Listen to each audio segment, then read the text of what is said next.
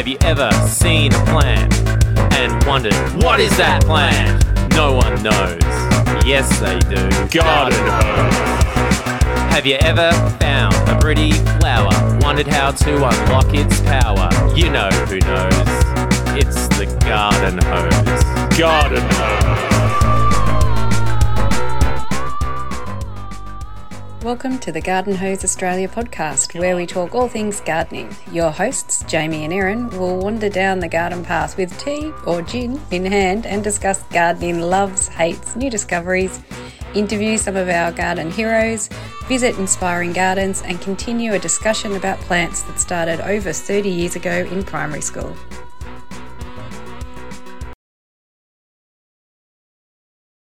Welcome to another Garden Hose podcast.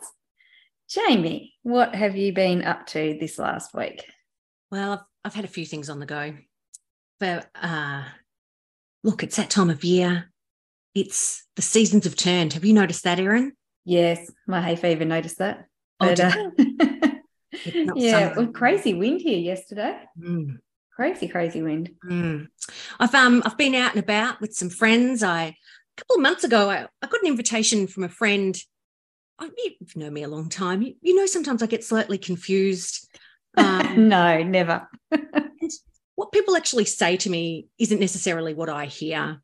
Um, my delightful friend, South African Natasha, she called me and she said to me, "What? What? What I heard was, Jamie, do you want to do mushrooms with my husband and Louise?" Were you at all surprised, or were you like, yeah, that sounds like Natasha? I just thought it was very considerate of her to think of me. And I said, "Look, thank you, but I don't actually do." Mushrooms, but thank you. But if you want, shall I try and find someone for you? And she, she said, No, you idiot. Because she calls me an idiot. And I let her on occasion. She's one of the few people that I would let call me an idiot. She said, No, there's this function on, there's tickets, and there's a couple of tickets left. My husband, Willem, and Louise, they're going to this thing. It's a three course mushroom dinner, and there's going to be people talking about mushrooms. And I'm like, Oh, yeah, I could, I could go to that. That sounds fine.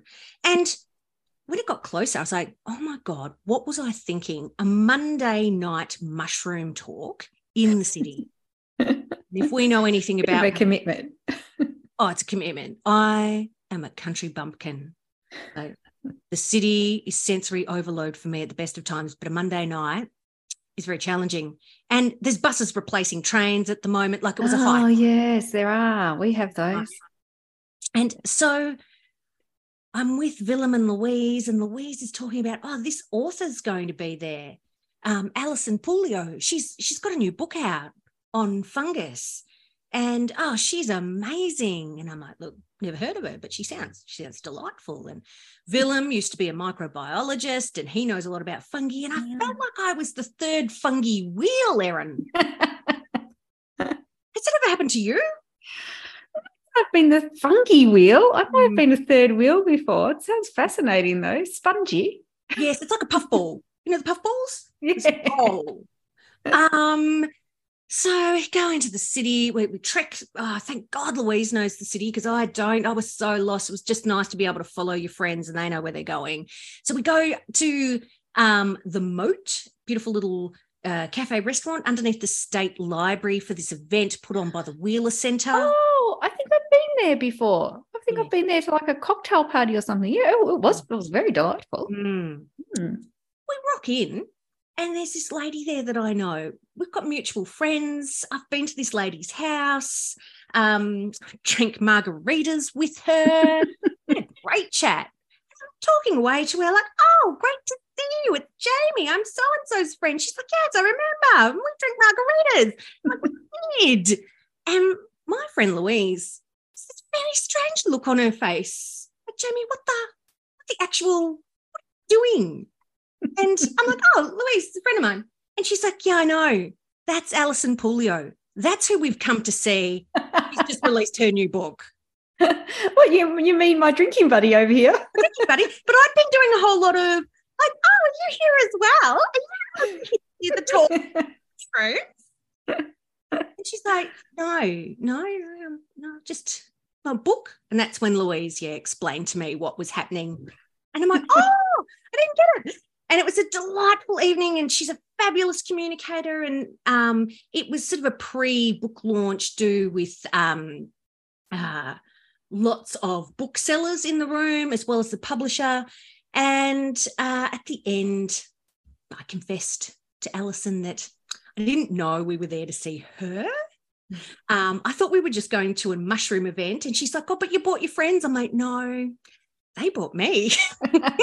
you should have stuck with that, that story. but I'll do anything for a laugh. Um, but so Alison, being wonderful and charitable, and who has just written the most amazing book. Her new book's called Underground, Underground Lovers. It's fabulous. Yeah, I had a great chat with Alison that I recorded for this episode of the podcast. So, yes. All right. So, um, maybe we'll just roll your interview then uh, and then see if we've got any questions afterwards. All so, right. Alison, welcome to Garden Hose Australia. Thank you so much. Um, so before we get into discussing your new book, um, Underground Lovers Encounters with Fungi, I've got some mushroom housekeeping questions. Um, I've, I've, got a question from um, Beth, who happens to be the mother of Dan, who Dan composed our um, theme music. So Beth gets to ask questions. Um, I don't know whether you know the answer to this, but Beth wants to know. Uh, Beth loves mushrooms, but she can't eat them. They make her sick, except for Swiss browns. Do you know yeah. why that might be? Well, mushrooms can make people sick for different reasons. And sometimes, if a mushroom is poisonous, it might have a gastrointestinal toxin. And that can make you really sick. You might end up throwing up or feeling very nauseous. But oftentimes, it's not that we're actually sick, it's that we can't digest them. And so, some fungi, fungi are made of something called chitin, and chitin is, is very, very hard for most people to digest. And I'm thinking the fact that she can tolerate Swiss browns, this is a commercially produced mushroom, mm-hmm. and perhaps it's been selected because it has a lower chitin content. That could be why. So, I'm just curious whether she's actually getting sick or whether she's having difficulty digesting them. And that can make you feel really sick. You can feel incredibly uncomfortable uncomfortable in the stomach. You can, you know, really feel bloated and uncomfortable. So I'm not sure what type of sickness she's feeling, but if it's indigestion, it might simply be to do with the fact that wild mushrooms could have a higher chitin content, which makes them harder to digest compared to the Swiss browns, which is a commercially produced species. That's what I'm guessing at. I'm not an expert on this, but that would be my guess. that was that was a curly one. I knew that maybe not in your uh, realm of knowledge, but I thought, look, we'll throw it in. Thanks for giving me a clanger to start with. Don't worry, it's all we all, all we find from here on in. Um, so I've I've started reading your new book, um, Underground Lovers. I'm loving it. I haven't finished it yet. Um, but I'm having a little problem because as I was reading, I'm like, oh, oh, that's fantastic. I'll fold down that page because I'm going to want to come back to that and read that to my students. And then what I realized was about 30 pages in, I looked and I've folded down five pages already. And I'm like, right. I don't know if this can continue the whole way through the book where every couple of pages I'm folding one down. So I'm, I'm going to have to find another system and maybe color code it for you know, blue to read to students uh, green to read out for podcasts. But um, uh, but oh, I'm just I'm loving it. Um, and I I took your book into class to show to my students, and I had your website up on the screen in the classroom, and I'm showing them your photography, and they were really blown away. Um, your photos are exquisite. Um, Thank you. And I was showing them the cover of your book so if we can start there, can you can you tell us about the cover of your book? What what fungi is on the cover? Okay, so you're looking at a really fascinating Australian fungus known as the ghost fungus, or its scientific name is Omphalotus nidiformis, if you like to, to use scientific names. And this one, I think, is one that's always intrigued people because it bioluminesces. That means it produces this luminescent soft glow based on the chemicals within the fungus. So that photograph isn't taken with any flash, it's taken in complete darkness just by the light emitted from the fungus. And we know about other, you know, bioluminescence has been known about for a long, long time. It started, you know, back with Aristotle, knowledge of marine creatures that bioluminesce. But fungi do it in a different way or for a different reason, we think, than many other animals that, that bio, or many animals that bioluminesce. And we don't really know why, why it bioluminesces. It was thought for a long time that perhaps it was trying to attract a a nocturnal vector, that is, an organism that helps distribute its spores, perhaps a moth or some kind of nocturnal mammal. But they've done some studies where they looked at the number of insects visiting these luminescent fungi, and it seemed to be comparable to the ones that visited fungi that didn't bioluminesce. So that theory is kind of blown out the window. We think it's not actually trying to attract a vector. And so the, I guess the rather unsexy scientific explanation is it could be what we call a secondary metabolite. And what that means, it could just be a, a byproduct of another chemical reaction that's happening within the fungus. And as a, as a byproduct, it produces energy through this this glowing rather than it being a specific function with a purpose, if you know what I mean. Yeah. But I've got a my, my five year old friend, she told me that she thought it was to do with helping wombats find their way through the forest at night. And that's what it was the purpose of. Oh, I really I like liked that. her idea. Yes. But um this fungus, it's actually quite common. Like people say, oh, where do you find these? And they're very, very, well, not very, very common, but I see them pretty much every autumn and they grow in great abundance, particularly in places like the radiata, radiata pine plantations that we see around the state. You find them growing on the stumps of pines, but they'll also grow on eucalypts. So You'll find them in native bush as well. They're all through the Otways, for example, in southern Victoria. There's many of them here at the moment in central Victoria. So it is a relatively common fungus, but because a few of us wander around the bush at night, we don't often see it. So you need to go and find it during the daytime and then come back in the evening when it's dark to see it's glowing. So that's, I thought, yeah, there's quite a big story about this one in the book. And I think fungi that do interesting things like you know, produce interesting compounds like psychedelics or toxins or glowing in the dark. I think you know, these these fungi are of more interest for many people than your, your LBMs, your little brown mushrooms. So I gave this one a bit of a focus. I, I do find that um, uh, because I teach teenagers, they think um, every fungus that they see in autumn, they're like, "Is that is that a magic mushroom?" I'm like, "Listen up, guys. No, Magic.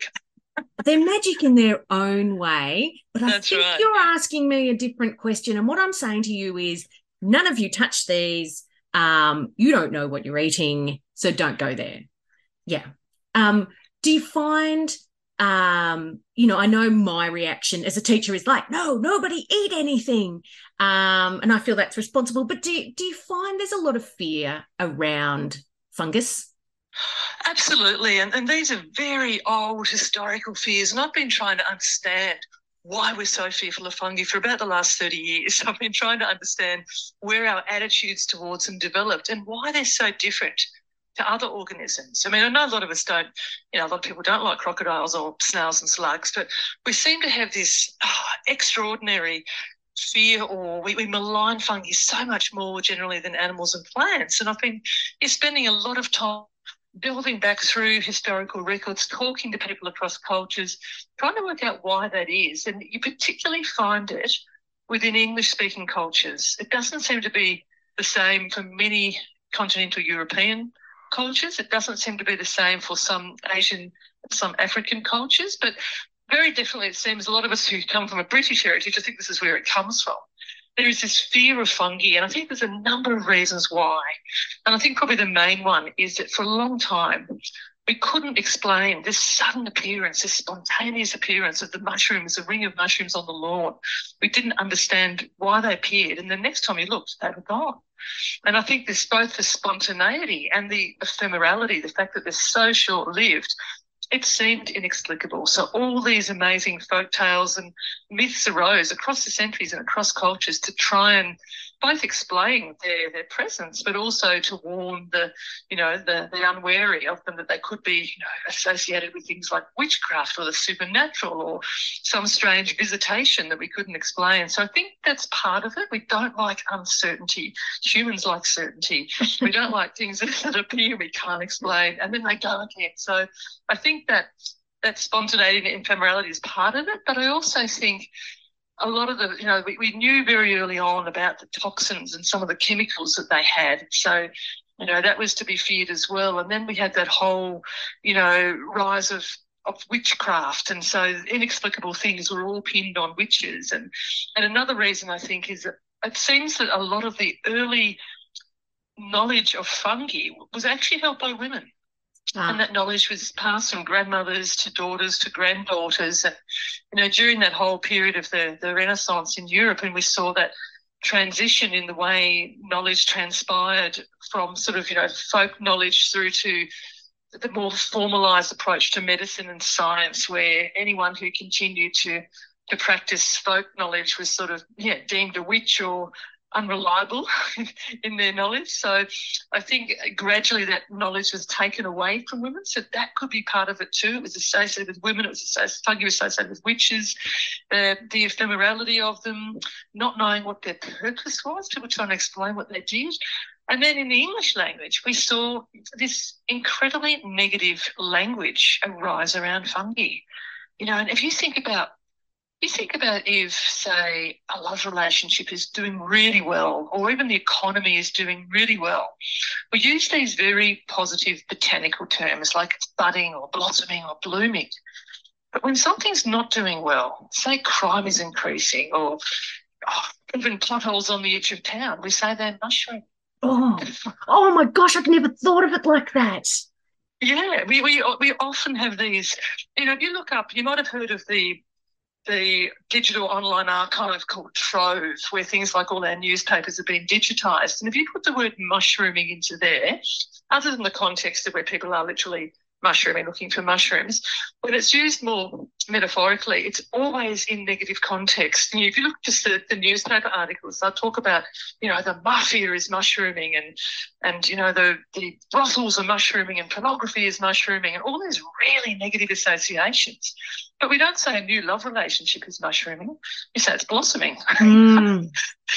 so fungi, the language was really negative. If you even right now were to put the word, if you go into an online thesaurus and you put the word fungus in, you'll be horrified what comes up. You'll get words like pestilence and blight, blot on the landscape, you know, disease. You never get a synonym that says most important kingdom of organisms that Oh. hold terrestrial ecosystems together. So I think language, we don't have a, a proper language, it's a depauperate language, but it's also a negative language. It really shapes people's thinking. It really affects how we think about them. So I think there's multiple things. So it's a very long answer to your question. No, I think loved it. Multiple things going on here. Wow. Um, so you know, talking about that sort of cultural fear, um, and that in English-speaking countries it seems to be more prevalent. Um, but can you tell me about that? That's not everywhere. Like you spend half your year in um, Switzerland, um, and traveling from there. Um, in Switzerland, they have mushroom police. Can you tell me about them? yeah, so this is people sort of again the word police. We go, oh dear, what are they going to do? They're going to come along and arrest us if we collect mushrooms. That's not the case. It's actually they're there to help us identify and differentiate edible from toxic species. So this is a service that's been going on in Switzerland. And remember, Switzerland's a pretty small country. It's only probably a bit more than half the size of Tasmania. So it's a little country. For over 100 years, they've had these mushroom inspectors or mushroom police or Pilzkontrolleur is the, the word in German. And they, there's 408 mushroom inspection officers in this, in this tiny country that you can go along to with your basket full of mushrooms. They'll pluck out the toxic ones and send you home with the edible species. So it's the most incredible service. It's the only country in the world, other than parts of Finland, has something similar. And in France, the pharmacists used to know quite a bit about edible toxic fungi, but I, as far as I'm aware, it doesn't exist anywhere else. And it must have saved many, many lives because, you know, Swiss are very big foragers. I mean, I think there's only something like oh, 7.8 million people or something in Switzerland. And on a Sunday, 7.7 million of them go foraging for mushrooms. so there's So a lot of people out looking. It's a national Um, pastime. Say that again. It's a national pastime. It seems to be. It's it's it's huge. I mean, it's not just in Switzerland. Of course, in East, the Eastern Europeans probably know their fungi. Oh, I wouldn't say better than anyone, but I think the further east you go in Europe, the more knowledge there is of the great diversity of species. Like you'll find the Western Europeans, Central Europeans, so the French and the Swiss and Austrians, Germans, they tend to forage for three or four favourite species. You know, they're, they're after the the Steinpilze or the Cep, you know, or the Porcino, as we call it Italian, or, or the penny bun in English. They're after those, they're after chanterelles, they're after a few truffles. But as you go further east into Europe, you'll find that, I mean, I guess it's following, you know, economic line, but the, generally to go further east, oh, I've got some birds visiting me, you'll find there's a greater knowledge of the edibility of a greater diversity of species. So, and I guess that comes back to the fact that it's probably more subsistence foraging rather than today it's mm. more so gourmet foraging in Western Europe. It's, it's supplementing people's diets, but they're probably not living on the fungi quite to the same extent as perhaps some in the east. And so when I have people say from from Hungary or from Czech Republic or Slovenia or Romania or Poland come to my workshops, they they know dozens, if not 100s mm-hmm. of edible species, and and they'll collect a bigger variety. Mm-hmm. Whereas I think, yeah, there's more of a I don't know that it's still subsistence, but more so than in the west of Europe. That's just my own observation. I'll be happy for someone to contradict me about that because this is nothing I've seen written down. It's just my anecdotal observation that that people it's become more gourmet in the west. It's still a, a more significant part of the diet in the east east of Europe. So yeah, it's it's fascinating. So the mushroom inspectors, I've learned so much over the last 20 odd years from just spending time with them and watching what people bring in in their baskets and why they make mistakes. Can they not understand, say, the difference between a mushroom that grows with a, a pine compared to a spruce compared to a larch? And can they not recognise these different trees? And is that why they're mixing up the mushrooms? Or are they not actually smelling the mushroom to see does it have a particular chemical smell or a smell like fruit or vegetables or a smell like uh, an animal chemical? Like, you know, there's different types of different fungi have different scents, and this is a really important way to differentiate them. Or are they not feeling the texture to note, you know, does this one feel like suede or is it rubbery or buttery or waxy? And so using, you know, multiple senses helps us pick up different clues as to the identity of the mushroom. So I've been fascinated to see why people make mistakes and why they mix them up. And that helps me when I'm back in Australia to to see, oh, which of the species that people could be at risk of foraging and confusing, which are the, the doppelganger or the toxic lookalikes that people are most likely to mix up. And then I can give those ones a focus when I'm teaching people about fungi.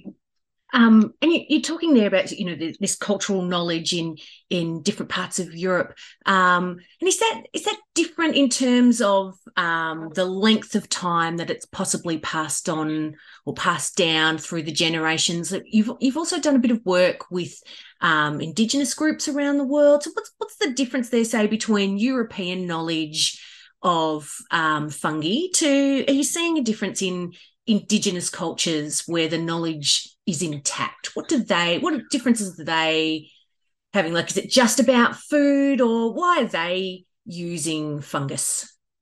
Yeah, you're absolutely right. Certainly, food also as medicines, pharmaceuticals, also for other reasons. For example, we know some Australian Aboriginal groups, such as the Wiradjuri, the Dja various groups use particular fungi, not just medicinally, to cure things like cuts and sores and ulcers in the mouth. There's a particular fungus called a polypore, one that grows on the side of a polypore means many holes, many pores underneath. Like it grows like a half moon shaped bracket on the side of, of trees and, and logs. We know they use those because they knew about their antibiotic compounds and they could cure cuts and sores in the mouth with those. They used other other bracket fungi or polypores to actually carry fire, to move fire from one place to another. And then there's some where they use the spores of some desert puffballs to actually to use it like a dye to blacken the, the greying whiskers of Aboriginal men. Oh, so wow. they use them almost like cosmetics. There's others who use the same fungi to protect against sunburn. That's in other parts of the world, in the Middle East and in parts of Africa. And then we know, for example, the Maori people of New Zealand used a fungus known as Ophiocordyceps, where they'd grind it into a paste with water and then they use that as a pigment for facial tattooing. So it's more than just food and medicine. There's cosmetic uses, there's ceremonial uses, there's practical utilitarian uses, like I say, carrying fire, starting fire.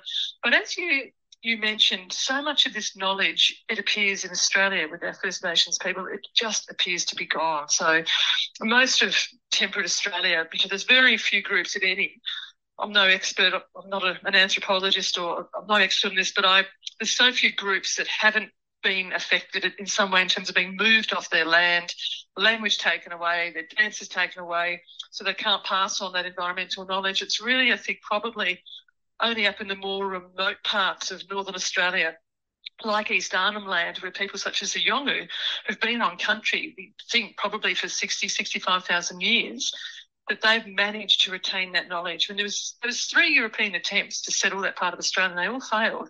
And so I think, you know, unlike in, in the southern half of Australia, where pretty much every group was moved off their land into missions and, you know, and stopped having their religions and their, their languages and their traditions. So that knowledge has been lost. And the work I've been doing with some wonderful Yorta Yorta aunties up in Barmah on the Murray River, the mighty Dungala, they've said, you know, how, how do you expect us to know the names of these fungi or what they're used for when we had our language taken away? And, and the ways we used to transmit information, it wasn't necessarily, you know, through writing it down. It was doing a dance or, or some other cultural activity that explained or described how different species were used. So it's, it's really, I mean, it's been incredibly, yeah, it's shocking, it's confronting to when you talk to people and you see that this is gone, how do we retrieve these skerricks of information? But I've been heartened to work with these two wonderful women, Greta Morgan and Hilda Stewart, the two Yorta Yorta aunties, and various others up there who are trying to retrieve any last skerricks of information, knowledge that's still there. As far as I know, this is the first project in Australia to try and retrieve traditional knowledge of the the use of fungi. So that's been yeah incredible privilege, very exciting and an amazing experience. I, I suppose um, while you've been talking about all this, I'm, I'm sitting here thinking I didn't expect this in part to have themes of dispossession um, across the world. You know that the women's knowledge well that's frowned upon and they're witches and then colonization obviously takes away traditional knowledge and seeks to squash it but i was like oh a, it seems to be a theme doesn't it yeah, look, and also when I was approached by New South Publishing to do this book, I I was aware that there's been about a dozen popular books on fungi that have appeared in the last six or eight years. All of them are from the UK, some from continental Europe and from the US. Isn't others from Australia. But I looked at the tables of contents of all of these books and I wanted to write on themes that haven't been written about. So there's been quite a lot written over the years, for example, about psychedelic fungi. And of course, there's a lot written about the the, the ecology of fungi or what fungi are, what they do. But I looked at there was really obvious gaps that weren't included, and I thought, hang on a minute, mycology or the study of fun, the scientific study of fungi has you know quite a long history, and there was actually lots of women involved.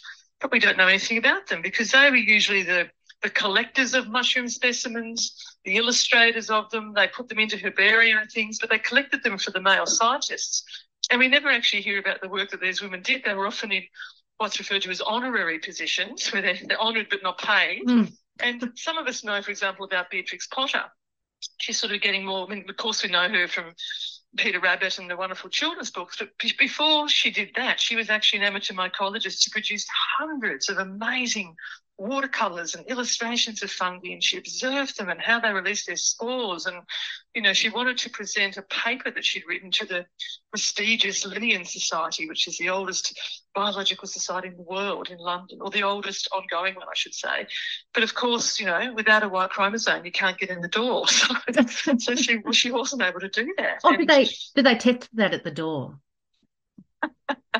I don't think they do. But the fact that, yeah, she, she, was obviously a woman. So, yeah, women's knowledge wasn't considered as reliable. That changed. So, that fortunately, there was a group of women who rallied and women were finally accepted into the society. But some of us now know about Beatrix Potter. But here in Australia, we have an amazing woman who's discovered 20 species. She's submitted thousands of specimens, fungus specimens to herbaria and no one knows her name. And she's done, she's worked for 20 odd years all in a voluntary capacity. Her name's Pat Pam Catcheside. Amazing woman. She's based at the Herbarium in Adelaide. And I thought, why don't we know this name in Australia? You know, if someone discovered 20 bird species or 20 plant species or 20 orchids, we know about it. And so I was trying to give a voice and showcase the work of these women who work away, many of them unpaid. Some of them are paid now, fortunately. There's many, many more women working in mycology around the world. But I wanted to, yeah, highlight the work they've done historically and today. And then things like Indigenous knowledge. I couldn't find anywhere in any book any mention of Aboriginal, of, of traditional uh, uh, knowledge of Aboriginal Australians, First Nations people in Australia, or of Maori people. So I wanted to make that a theme of the book. I couldn't find anywhere in a book talking about the role of fungi in fire or fungi in climate change. So I was really trying to address themes that haven't been covered before. So, and you're right, they all connect up. So traditional knowledge and women's knowledge, there's a link between them all, as you as you recognise.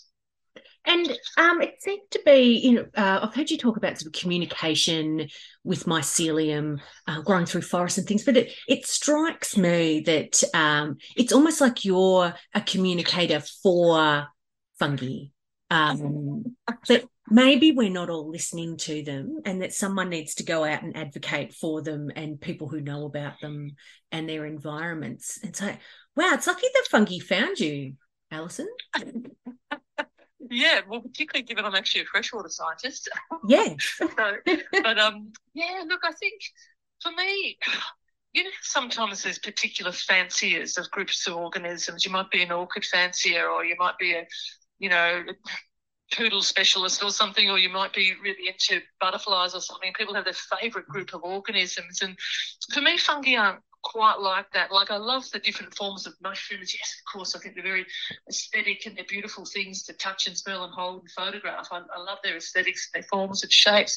But for me, fungi represent something else, and, and that is they represent a, a different way of thinking about our concepts of what nature is. And what I mean by that is so much of the frameworks of how we understand that thing called nature or the environment or biodiversity, whatever you want to call it, is based on these admittedly, you know, wonderful frameworks that we got from people like Charles Darwin and Carl Linnaeus, who gave us our naming system and developed this notion of, you know, kingdoms of organisms. But a lot of that sort of hinges on, I guess, the biological autonomy of species, the individuality of species, but also individuals. So, for example, think about we go out and do an orchid survey and we write down the species we see and we get this lovely list or inventory. And this is very important.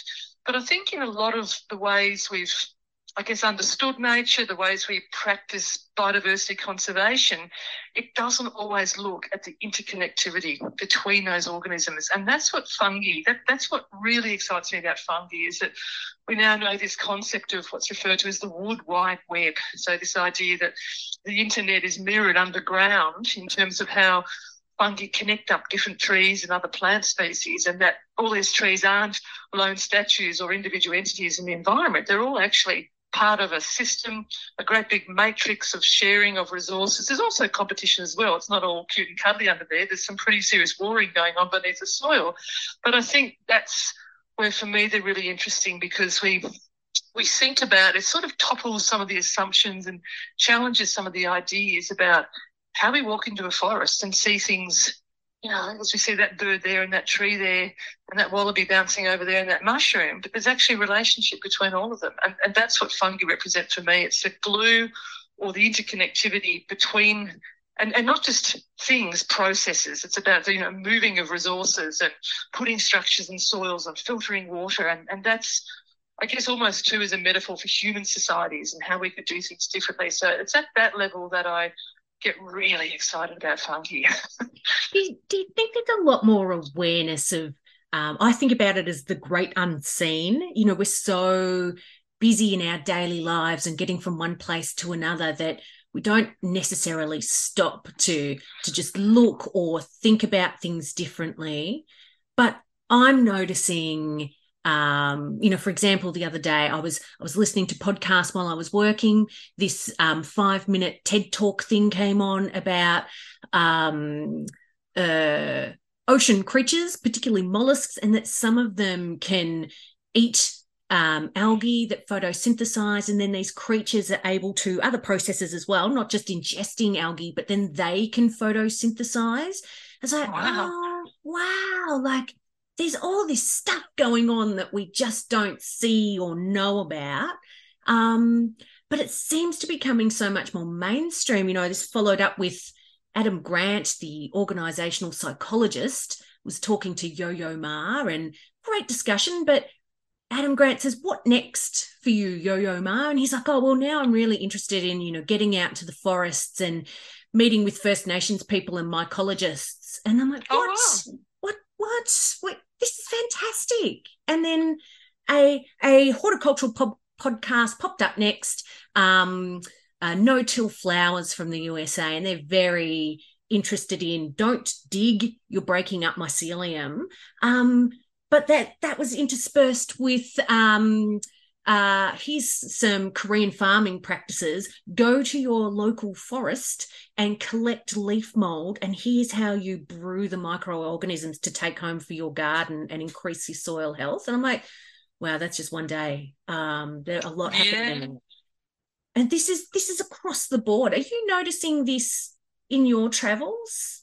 Absolutely, and you're right. I mean, isn't that incredible? And isn't that so? And that gives you so much hope. And so I'm so delighted to hear that in one day you heard all these very innovative ways of thinking and very different approaches and much more holistic and comprehensive ways of different ways of thinking about a garden or thinking about a forest or an ecosystem. So I'm really inspired to hear what you say and it's exactly what I've witnessed too. So it's now maybe 25 years I've been doing forays and workshops and things with people and thinking about fungi in different ways on different levels. And but it's just really I'd say in the last four or five years that I'm seeing all these different entry points which people get interested. I mean, once it was pretty much, you know, field naturalists who are wanting to survey what fungi are out there, or it was foragers looking for a feed. But now there's people, you know, bioengineers who are wanting to take that mycelium and see if they can come up with ways to replace synthetics and plastics and these terrible things that don't biodegrade. And you know, you've probably heard of Mylo, or it's M Y L O,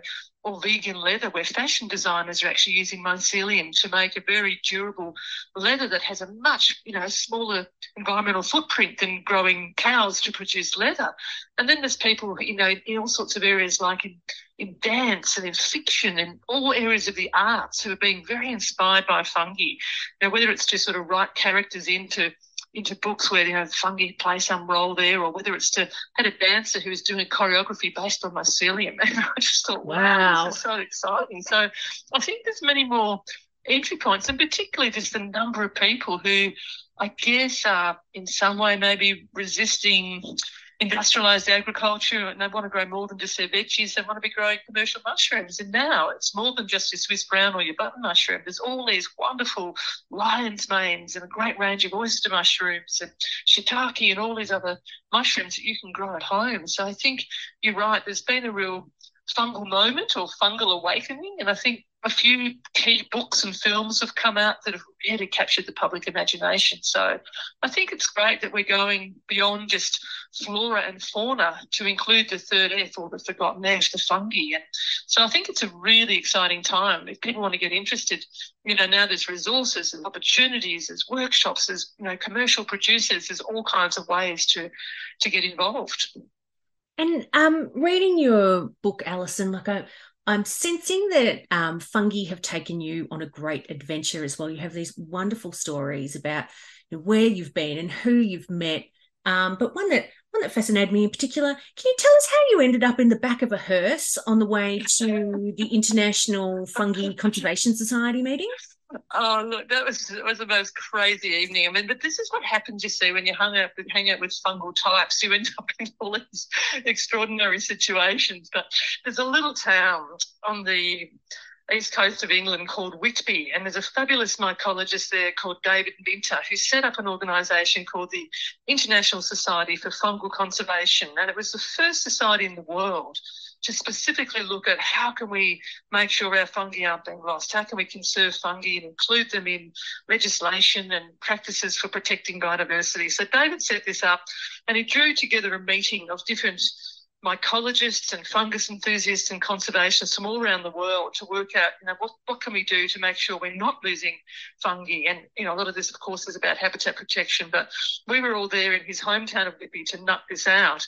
What David didn't realise, or I didn't realise, or all of us didn't realise, is that concurrently, the same weekend, they'd scheduled the Goth weekend. so they had this big festival there where all the Goths meet and project, you know, Dracula up on the the the walls of the ruined abbey on the hill, and they all dress in these incredible gothic costumes and you know, amazing costumes they wear, and they drive around in, in hearses. and I arrived sort of, I was a bit late, and and of course it was raining, and um, I was I was about two k from the restaurant, but I thought I'm going to be drenched, and so I thought I'm just going to hitch a ride, and it was you know first car sped past, the second one stopped, and and I was late and I was wet and it was raining and I ran towards it and the you know the back tailgate flips up and then I go, hang on, this is a pretty big car. And it was a hearse. but there was but there wasn't a dead body in the coffin. There was three very alive ones in the back in the coffin and they belonged to the champagne drinking goths who when I jumped in I thought, Oh my God, this is this is the weirdest ride I've ever hitched in my life. But the irony was when I told them where I was going, to a fungus conference, they looked at me like I was the weirdo. So, so, so, that was pretty interesting. And I remember over that weekend walking to a bar, you know, and there's a group of mycologists and there's a group of goths, and the barman said, I, I just can't work out which of you are the strangest, you know. So, so it was pretty good fun. And um, in the southern hemisphere here, in uh, particularly in Victoria, we're just about uh, well, we're in autumn, um, but you know, it's kind of a, I feel like we're waiting for something. Um, you know, things are, the days are starting to get a bit shorter. I know where I am in the Dandenong Ranges. Um, you know, it might be a couple of days. I'm like, oh, is it autumn? And then the Currawongs come in and they sing a three part chorus, and I go, righto, it's autumn now. They've just called it. Thank you. Um, but the, we've had a little bit of rain, maybe not enough. Maybe my soil's still too warm, but it feels like we're on the verge of mushroom season. And don't you love that sense of anticipation? Yes. Um, I love that feeling of being on the verge. And I love that. I always love transitions, you know, whether in space or time. And I love this sort of the days get gentler, the sun gets lower, you know, it goes down earlier, the air smells different, and your senses are rumbling there under the soil. and we're not quite seeing the mushrooms yet. Exactly as said, we need the soil temperature to drop down a little bit more. We need more moisture in the soil. And they're the sort of two main triggers that we think, you know, stimulate mycelium to produce mushrooms. There's probably other things happening as well, but they're the two. When we get that soil temperature drop, the moisture level increase, up come the mushrooms. And I think you're right. I think in the next hopefully few weeks, we're going to see them start appearing and certainly already in places that are irrigated in some public gardens. Mm-hmm. We'll see some already starting to pop up, but the great majority will appear in the next couple of months. So I love this anticipation. Who's going to be the first up? And, and you know, I just love this idea of the, the fungi. They're not really waking up because they're there under the soil the whole time, but you feel like when we see them appear above the surface of the earth, it's just something that I don't know, it turns adults into children like we're on some treasure hunt. I, I love going out on the foray eh, with all these adults who start squealing and crawling around on the ground. there's something you know, about the sense of the hunt, and not, I don't mean particularly even edible fungi, but just finding these beautiful and curious and bizarre forms and seeing where they grow and how they grow, and then come back the next day and where did it go? You know, it's disappeared. So I love this sense of anticipation as the seasons change. And what are you most looking forward to this autumn? Is there anything that you particularly uh, want to see? Something maybe you haven't seen before, or an old favourite? Is there is there anything in particular you're looking forward to? All of the above, everything you say. So you know, every time I go out, there's something I haven't seen before. It might not necessarily be a new species, or quite often it is a species I've never seen before. Perhaps I've seen it on the internet or at a field guide, but very often I do see something I've never seen. But often I see something in a different context. So I'll see a mushroom that I've, you know, always expected in one particular place, and then it's somewhere else. Or I'll see that species in a different form because it's grown perhaps when it's moist and then we've had a week of really hot weather. So it's grown in a more peculiar or unusual form, or the colour's washed out. So it's a species I'm familiar with, but it's a different colour. So even if it's the same species, you're always seeing them in different contexts or different developmental stages or in association with different other different fungi or different plants. So I guess for me, every day, I mean, I walk in the bush pretty much every single day, particularly in autumn. And there's always something I'm trying to figure out. Like, why is it there? Like, why is it chosen that spot mm. rather than there on the hill? Or why is it growing with these eucalypts but not with those blackwoods down the hill there? So every day, a thousand questions come up. I see different species. I see the same species, in different contexts or different forms. Or I don't see anything. I think, what's going on? Why aren't I seeing? So every day is an adventure. I love discovery. It. I um uh, I tried taking photos of um, some mushrooms last year, and it's like I'm just so ill-equipped. You know, I'm walking the dog, and I saw this fabulous thing going on on um, eucalyptus that was growing on the side of the road. It had moss growing up at it, and then sort of peeking out of this crevice through the moss were these little red mushrooms. I'm like, oh my God, what are you doing there? Hello. And I'm I stopped and I'm talking to this tree. Um, and it's life forms that are growing with it. And I'm like, God, if the neighbors hear me, this this is tricky. but I'm trying to capture photos of it. And uh, my iPhone just isn't equipped for that. But I notice um, your photography is amazing. Like, has that evolved? Your photography knowledge and equipment has that evolved in your travels and over time as well? Look, it, actually has. It's it's changed quite radically, and look, you're right. They're hard things to photograph, particularly when you've got a dog or a neighbour. those, those, things. It's your best to go out photographing mushrooms without the dog or the neighbour. You don't want. You need that time to, you know, spend time with them and get to to know that mushroom and, and what's its best angle and to get it to smile and all the rest of it. But you're right. I, I guess what's changed for me. I mean, my interest in fungi actually began with their aesthetics. So, and that took me to the science. It began with like thinking, wow, why is it this color? And why is it this kooky form? And then wanting to understand the science or the reasoning behind why they grew, how they did, like why they did, where they did. So I went to the science of fungi, but to me, the aesthetics and the science are very closely interlinked. They're not separate things. Often we, you know, separate out science and arts, but for me, they're very, very closely associated.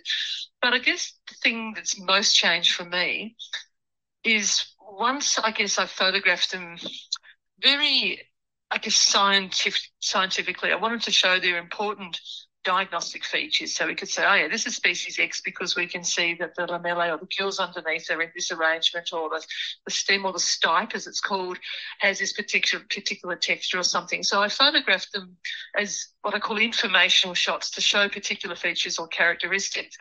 Whereas over time, I've become more interested in almost obscuring those things to try and appeal to people's hearts rather than their minds. And I call these inspirational shots as opposed to informational. So an informational shot tells us something about that fungus that appeals to someone's cognition. An inspirational shot appeals to their heart. It says, so I'm hoping that person doesn't go, oh, that species X. They go, oh, wow, isn't that beautiful or isn't that bizarre? And so I guess I'm more, I've moved more in that direction now to sort of try and showcase their beauty or their strangeness or their unusualness rather than a, diagnostic shot that we can put in a field guide. So I guess I've just shifted because I think conservation, I think where we're we really need. I mean, now we've got lots of knowledge about what species are out there. I don't just mean fungi. I mean all biodiversity. We understand. I mean, we still need more. We still need more knowledge. We've got lots of inventories of what species are where. But I think what we need is more care. I think we need people to be so in love with with the environment, mm. with fungi, with whatever species, with whatever ecosystem. Once you be, you know fall in love with something, you care about it. That's where I feel my photography shifted rather than just trying to convey information. I'm trying to engage hearts. So it's a very different way of photographing. And I think I think your photography does that. Um, oh, thank you. I'm thrilled, thrilled that you think that because I never know whether I achieve that or not. So that, well, I'm really touched that you say that. Showing it to my students, I collectively call them the youth of Australia. Um, there's there's not it's not all of the youth of Australia. I can't fit them all in my classroom at one time. But um, just showing them your photography and seeing the look on their faces when they're like, "What is that?" and you know, for them, they they're not looking for scientific bits of a fruiting body. Um, mm. That it really is about capturing for them, I suppose, their imagination at this stage to lead them on a path of curiosity to, oh, I, I wonder what else, or what if, or oh, I remember that from that crazy horticulture class. And yeah, I think that it's so important. They this science doesn't necessarily capture them, but the curiosity and the imagination does. And isn't that the most important thing you can do as a teacher to try and stimulate their curiosity imagination? I think there's nothing more important you can do. And sure, you know, we can run classes or workshops where pe- people have to learn X number of species and how the organism is built. And it's important to understand that. But I think if you can take someone's imagination, you can capture their curiosity, then they'll teach themselves you know, if you can just get them then they will teach themselves. They'll learn every single mushroom that's out there. I get blown away working with some young people who, you know, they just once they're hooked, there's once you're fungally infected, there's no going back. Well, a lot of them are talking about that as well. They're they're watching The Last of Us, and um, so yes. they are talking a lot about fungal infections. Yes, indeed. Um, so, Alison, I just thank you so much for your time today. Very, you've been very generous, and um, just for any of our listeners that don't have your book yet, I'm sure what's going to happen now is because I'm going to tell them to you, listeners, you need to go out and buy Alison's book, Underground Lovers. Um, and I am actually looking forward to. Please tell me that you're going to do the audio version so that I can have you read it to me. I'd love to do that. I'd love you to flick NewSouth Publishing an email. I'll do that. that. So I'd absolutely love to do an audio recording of the book, and that's a, decision the publisher makes. So I'd be thrilled if there was some some interest oh, from I'll, listeners to have something like that. I'll, I'll get my crew onto it, and um, we'll sort that out. Uh, so once again, thank you so much for your time today, Alison. I really appreciate it. Oh, look, and I really appreciate your your interest and support, and the fact that you're getting the, the fungal message out there. And I think when you know, when we think in ecosystems in a bigger way, like you're inspiring and and trying to capture young minds, I think that's the most worthy thing we can do as teachers. So thank you so much for your interest. Oh, thank you. Oh, I hope you enjoyed that, Erin. Um, I did. I, now I want to go and get that book. You'd be crazy not to. Um, I want to look at all the pretty pictures now look, there's not a heap of color pictures, but the it's worth it for the front cover. Mm. Um, and, I was googling it and looking it up, and it looks fascinating. And I just want to encourage you all who are listening, go out and buy a copy, but also get onto her website. It's fabulous. Her photography is amazing. And then I also want you all to email her publisher to request that she does Underground Lovers as an audiobook because I want Alison to read it to me. And I need oh. all of you to express interest in that for that to happen. I love an audiobook, almost as good as a podcast. Almost. oh, thanks for that. Look, and in um, the show notes, we'll pop in a link to um, Alison's website there, and so that you can all click onto that directly. Uh, and we will resume next week for another chat about our garden doings. I'll see you next time, Erin. All right. Bye.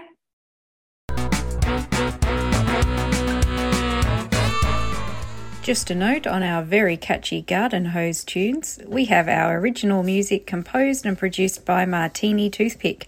Martini Toothpick are Dan Zielinski and Mika Coleman. We would like to acknowledge the traditional owners of the land on which we reside and recognise their continuing connection to lands, waters, and communities, and recognise that their wisdom and knowledge has been passed on for thousands of years.